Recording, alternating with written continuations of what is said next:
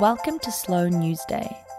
This is a news podcast for English language learners to practice their listening skills and learn new vocabulary.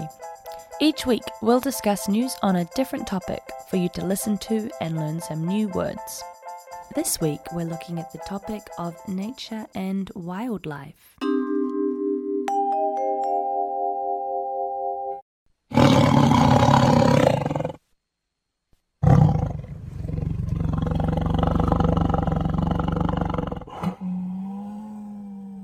The majestic tiger, the largest of the cat species in the animal kingdom.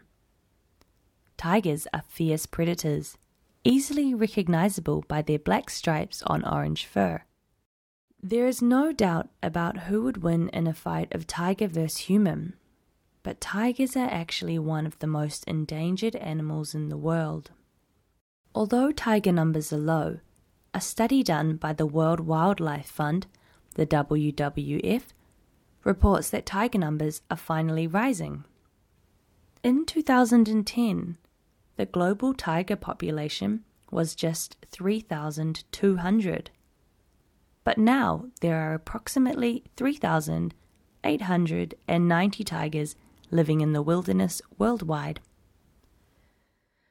Back in 2010, 13 countries decided to work together and set a goal to double the tiger population by 2022. And this is the first time in 100 years that tiger numbers have increased. This exciting news is the result of national campaigns in countries like India and Russia. Habitat loss and poaching are the biggest threats to tigers. Recently, the Indian government has been working hard to stop illegal poaching or the hunting of animals for their fur. And they have also made efforts to preserve and protect the habitat and prey of the tigers so that they have somewhere to live and something to eat. While this is good news for tigers, Dr. Luke Dollar, a biologist from the National Geographic, warns that we shouldn't start celebrating or relaxing yet, as tigers are definitely still in danger.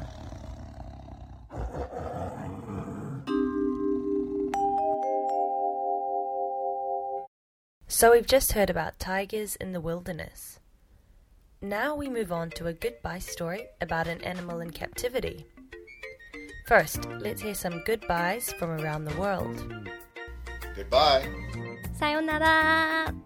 再见。 잘 가. Adios.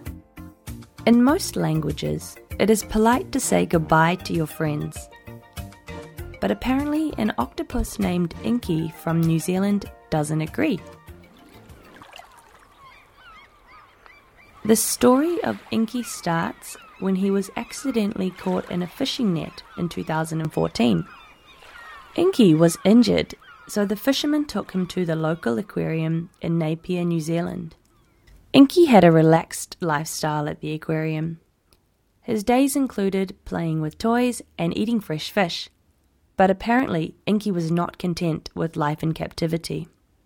Late one night, Inky noticed that the lid on the top of his tank had been left open. Inky saw this as his opportunity to escape.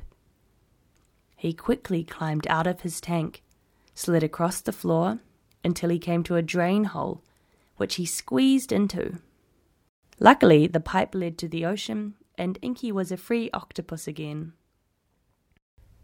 Rob Yarrall from the aquarium explains how this was possible on Radio New Zealand.